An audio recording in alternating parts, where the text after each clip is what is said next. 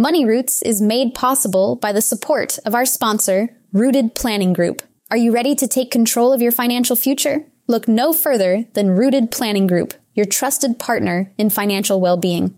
At www.rootedpg.com, you'll discover a wealth of resources and expertise to help you thrive financially. Rooted Planning Group specializes in personalized financial planning, investment management, and retirement strategies. They understand that every financial journey is unique, and they're here to guide you every step of the way. With a team of experienced advisors, Rooted Planning Group is committed to helping you cultivate a secure and prosperous future. Visit www.rootedpg.com today to learn more about how Rooted Planning Group can help you grow your money roots.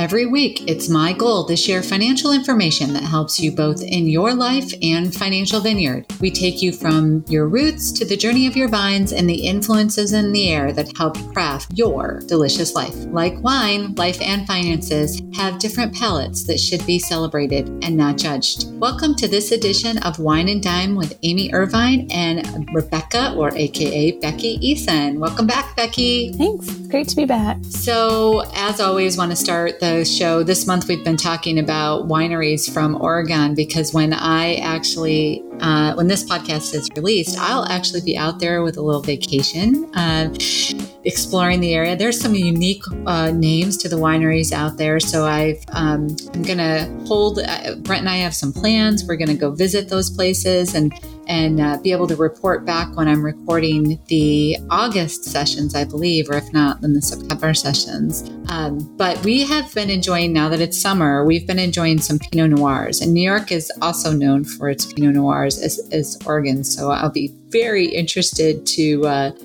to do some to bring some wine home do some side by side tasting between the different regions i'm really looking forward to that so in honor of this particular co- uh, podcast, I won't name a specific wine. I'll just say go grab your favorite Pinot Noir and toast to this conversation as we dive into a topic that a lot of people are asking about. And it's called, there's two I've heard. It's called fire and file. Have you heard this new t- term file, Becky? No, that's a new one to me. Um, so this has been a new one. It, it's um, so the fire movement is financially independent, retire early. That's what the FIRE movement stands for. And we've been hearing a lot of that. But the new, the new one, the file um, movement, which I'm like, that that's a.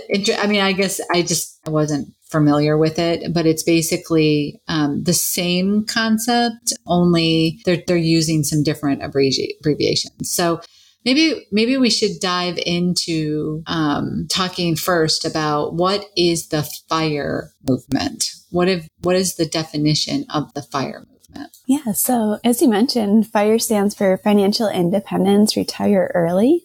And you know it seems like a lot of the purpose of that is to allow you to live your lifestyle while you're young and mm-hmm. while you can enjoy things like traveling and just being free. Yeah so, and, and that's why FILE, just as an FYI, stands for financially independent, independent living early.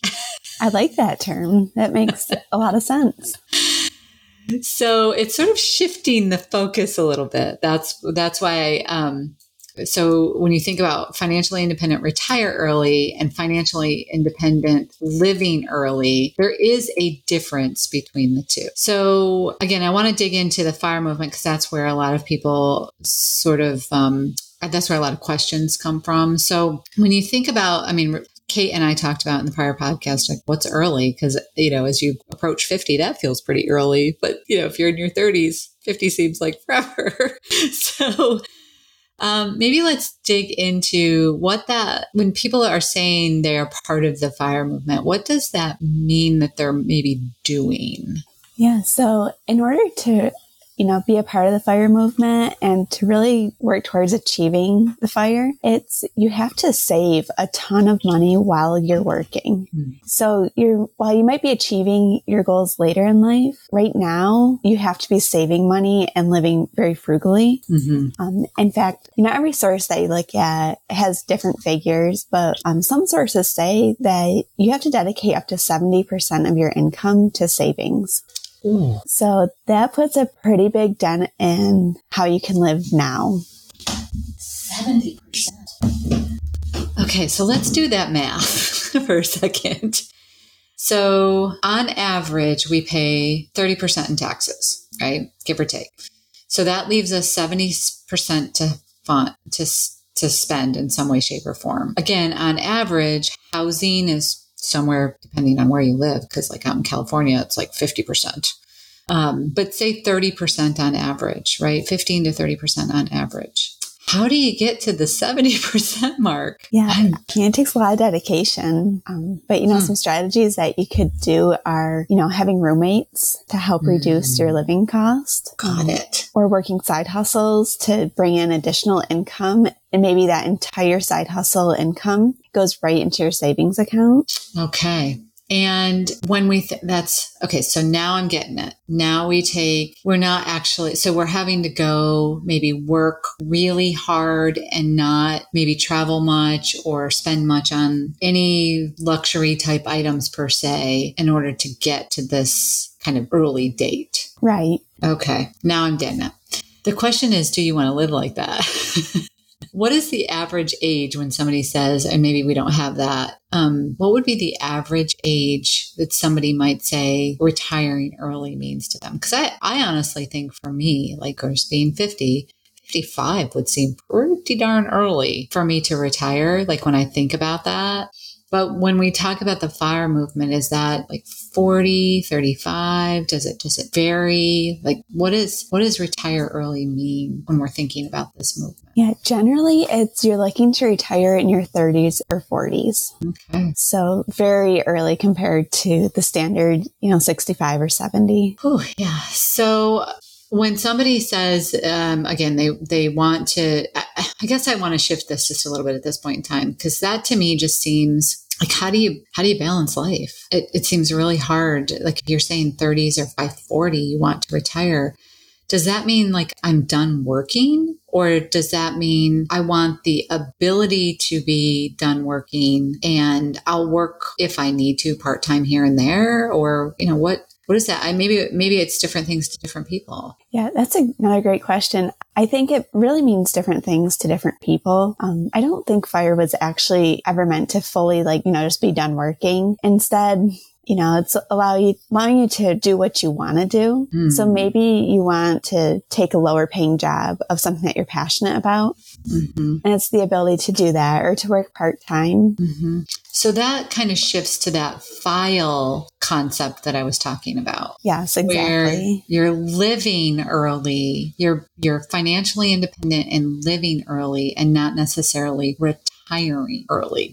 Because I know a lot of people will say, um, there's that 4% rule that's out there. Like, don't withdraw more than 4% of your portfolio. But that was kind of meant for people that were closer to traditional retirement age, not necessarily people that are in their 30s and 40s. Although I suppose that rule could play, they're going to have to be more aggressive with their portfolio to keep up with withdrawals over time. Um, what would be the dollar figure if you were, if you're thinking about doing this? I, I read some statistics the other day that said basically if I, th- I, think you have to back into like, what do you want to earn during that period of time? But basically, if you want to stick to the 4% rule, and let's say you want to earn $80,000 a year, you'd have to have $2 million saved in order to actually only withdraw 4% per year and get $80,000 and then hope your portfolio continues to like build so that it's not, you know, so that you have some growth um, you know, some growth that would be there for you for longevity purposes as well. Are you seeing any numbers out there when you do research on what somebody would have to have in order to truly like retire? Yeah. So, um, some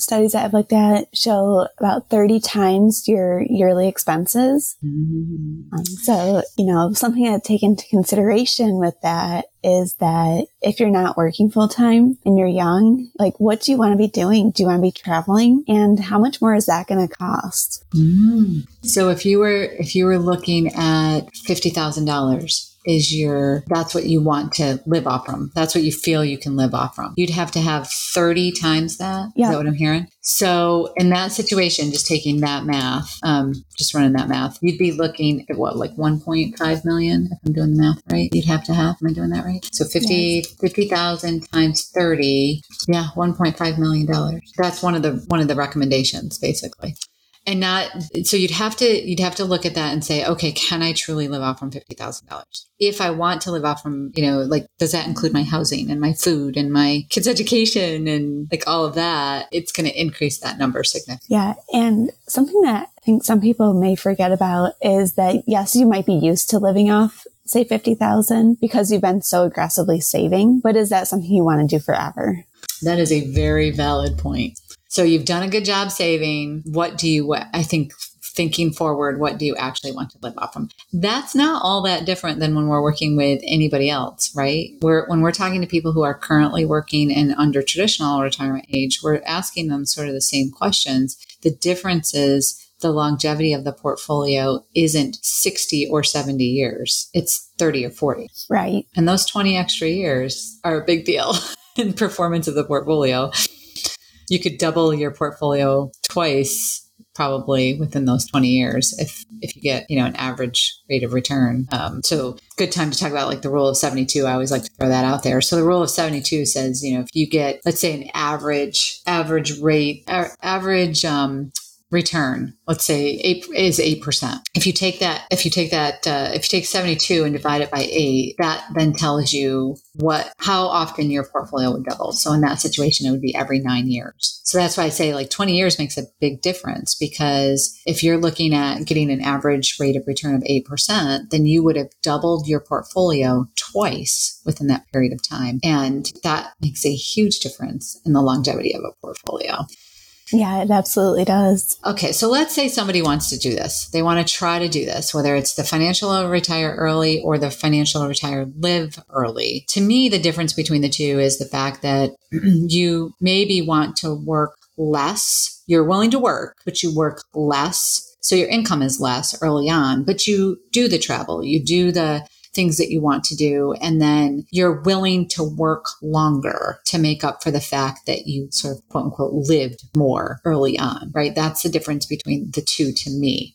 Um, of course, it could mean different things to different people, but let's say that somebody wants to do, wants to actually have, they have a goal to do this. What tips would you give them if they're, maybe they're investigating it, they're exploring it. What tips would you give them if they want to be part of the financial independent retire early community? What things would you tell them to do right now? The first thing that I would recommend is start saving more and try living off less to see if, you know, that's the life lifestyle you want to live and to make sure it doesn't give you additional stress. Mm-hmm.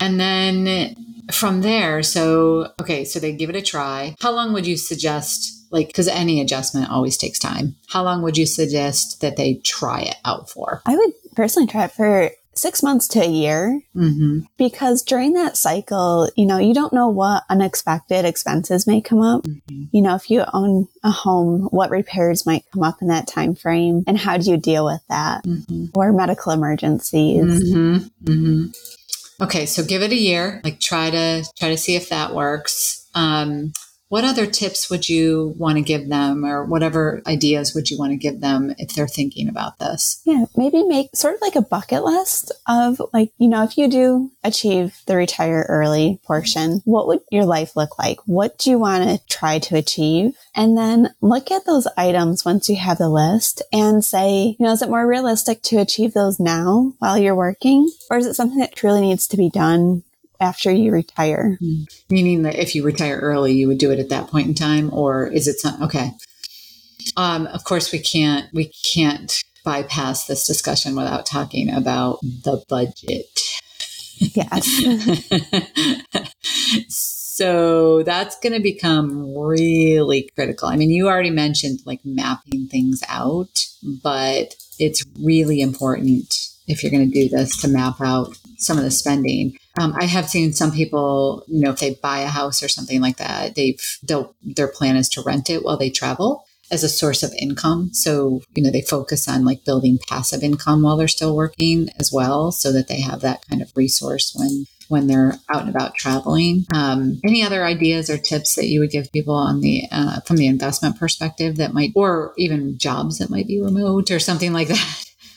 Yeah. Now, on the investment side, you know, when you come out of college, a lot of times you're told to save into retirement accounts, mm-hmm. which is great. But if your plan is to retire early, you know, before the um, 59 and a half, or in some cases, 401ks allow 55, you know, you have to map out where's your income going to come from. Mm-hmm. So if you're in your 30s, you may have 25 to 30 years before you can really touch that quote mm-hmm. retirement savings. Mm-hmm. So mapping out your income stream is going to become super important. So mapping out your expenses, mapping out your income streams is super important. Um, reality, I mean, I'm not trying to judge when I say that sort of thing, but making sure that people understand inflation and the reality of inflation on expenses. And I guess the other thing that I was thinking of is do you can part of this be a part-time job like what would be your fun job in quote unquote retirement or encore career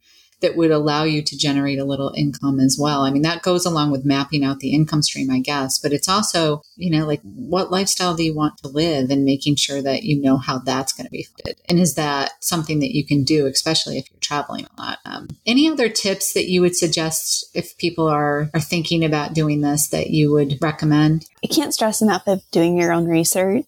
Um, I mean, you mentioned creating a passive income of renting your house, but you know, that's a great option, but there's also liability with that. Mm-hmm. And if you're traveling and something happens, you know, who's there to take care of the problem? So it's having a plan in place for that too. Are there resources that you've come across, Becky, in your research that people can turn to to to actually do exactly what you just said? Do your own research. I mean, there's podcasts out there, um, lots of blog posts. Um, and, you know, one of the best things might be finding someone who's actually, you know, retired early from fire and talking to them, mm-hmm. you know, getting their firsthand experience of, you know, what they did, what they would do different, and if it's worth it to them. Yeah. And did they change? Did they get into that mode and then decide, mm, no, ch- change of subject, like we're going to go back to work or did they do it for a couple years and decide to do, you know, like what was their path? I think is, you know, a good thing. And there's a lot of Facebook pages, I think, that do this kind of thing as well that people can follow, correct? Yep. That's another great resource. Yeah. So reach out to the community. Like there is communities out there that people can reach out to to to find out more about this information. Any final tips that you would suggest uh, for anybody that's focused on this? And again, I want to stress to people this retire early part is not, I mean, I know it's, it's kind of out there for, um, for those that are thinking early 30s and 40s. But like I said, 55 seems pretty early to me, especially when you think longevity of like potentially 40 or 45 years, you know? But um, is there any final tips that you would suggest to anybody that's that's interested in exploring this, just as a general rule? Yeah, if you do pursue this, and you find that it's not for you, there's nothing wrong with that. Mm-hmm. You know, a lot of times when we're working with retirees under the traditional ages, we still find that, you know, there's some struggle there with, you know, some want to go back to work and making that mental shift from, you know, working to retirement. Mm-hmm. It's okay if fire doesn't work for you. Mm-hmm. But it might be fun to try, right? Yep, absolutely. well, Becky, thank you for taking the time to explain what it is, some tips that people actually can follow if they are interested in exploring it. Because I always think, like you, it's great to do your homework. Um, you know, maybe you take a leave of absence from the employer instead of thinking, okay, I'm done, like door closed maybe you try to do like a leave of absence or a sabbatical to see if it's something that you actually enjoy instead of just, yeah, like I said, closing that door. So, as always, we hope you found this topic very interesting. And if it's not interesting to you, I hope if it's if you think it's interesting to somebody else that you forward it to them. We always want to hear your questions. Um, we want to hear your comments. We ask that if you have a few moments, if you could hop on over to iTunes and rate the show and provide your comments. It does move us up in the system, and so more people can find it, and hopefully we can help more people. Please feel free to share us on LinkedIn, uh, as well as uh, Facebook and Twitter and Instagram. Again, we're always trying to get the information out there for more people to hear what we have to say. We hope you have a wonderful day. Thanks so much, everyone. And that will about do it for today's episode of Wine and Dime. You can contact Amy through the website www.rootedpg.com or amy at rootedpg.com. You can also follow us on Facebook and Instagram at rootedpg for the latest news. And if you have any questions, comments, or topics you would like to hear about, feel free to let us know. And don't forget to rate and subscribe the show wherever you get your podcasts. And again, thank you for listening and be sure to tune in next time.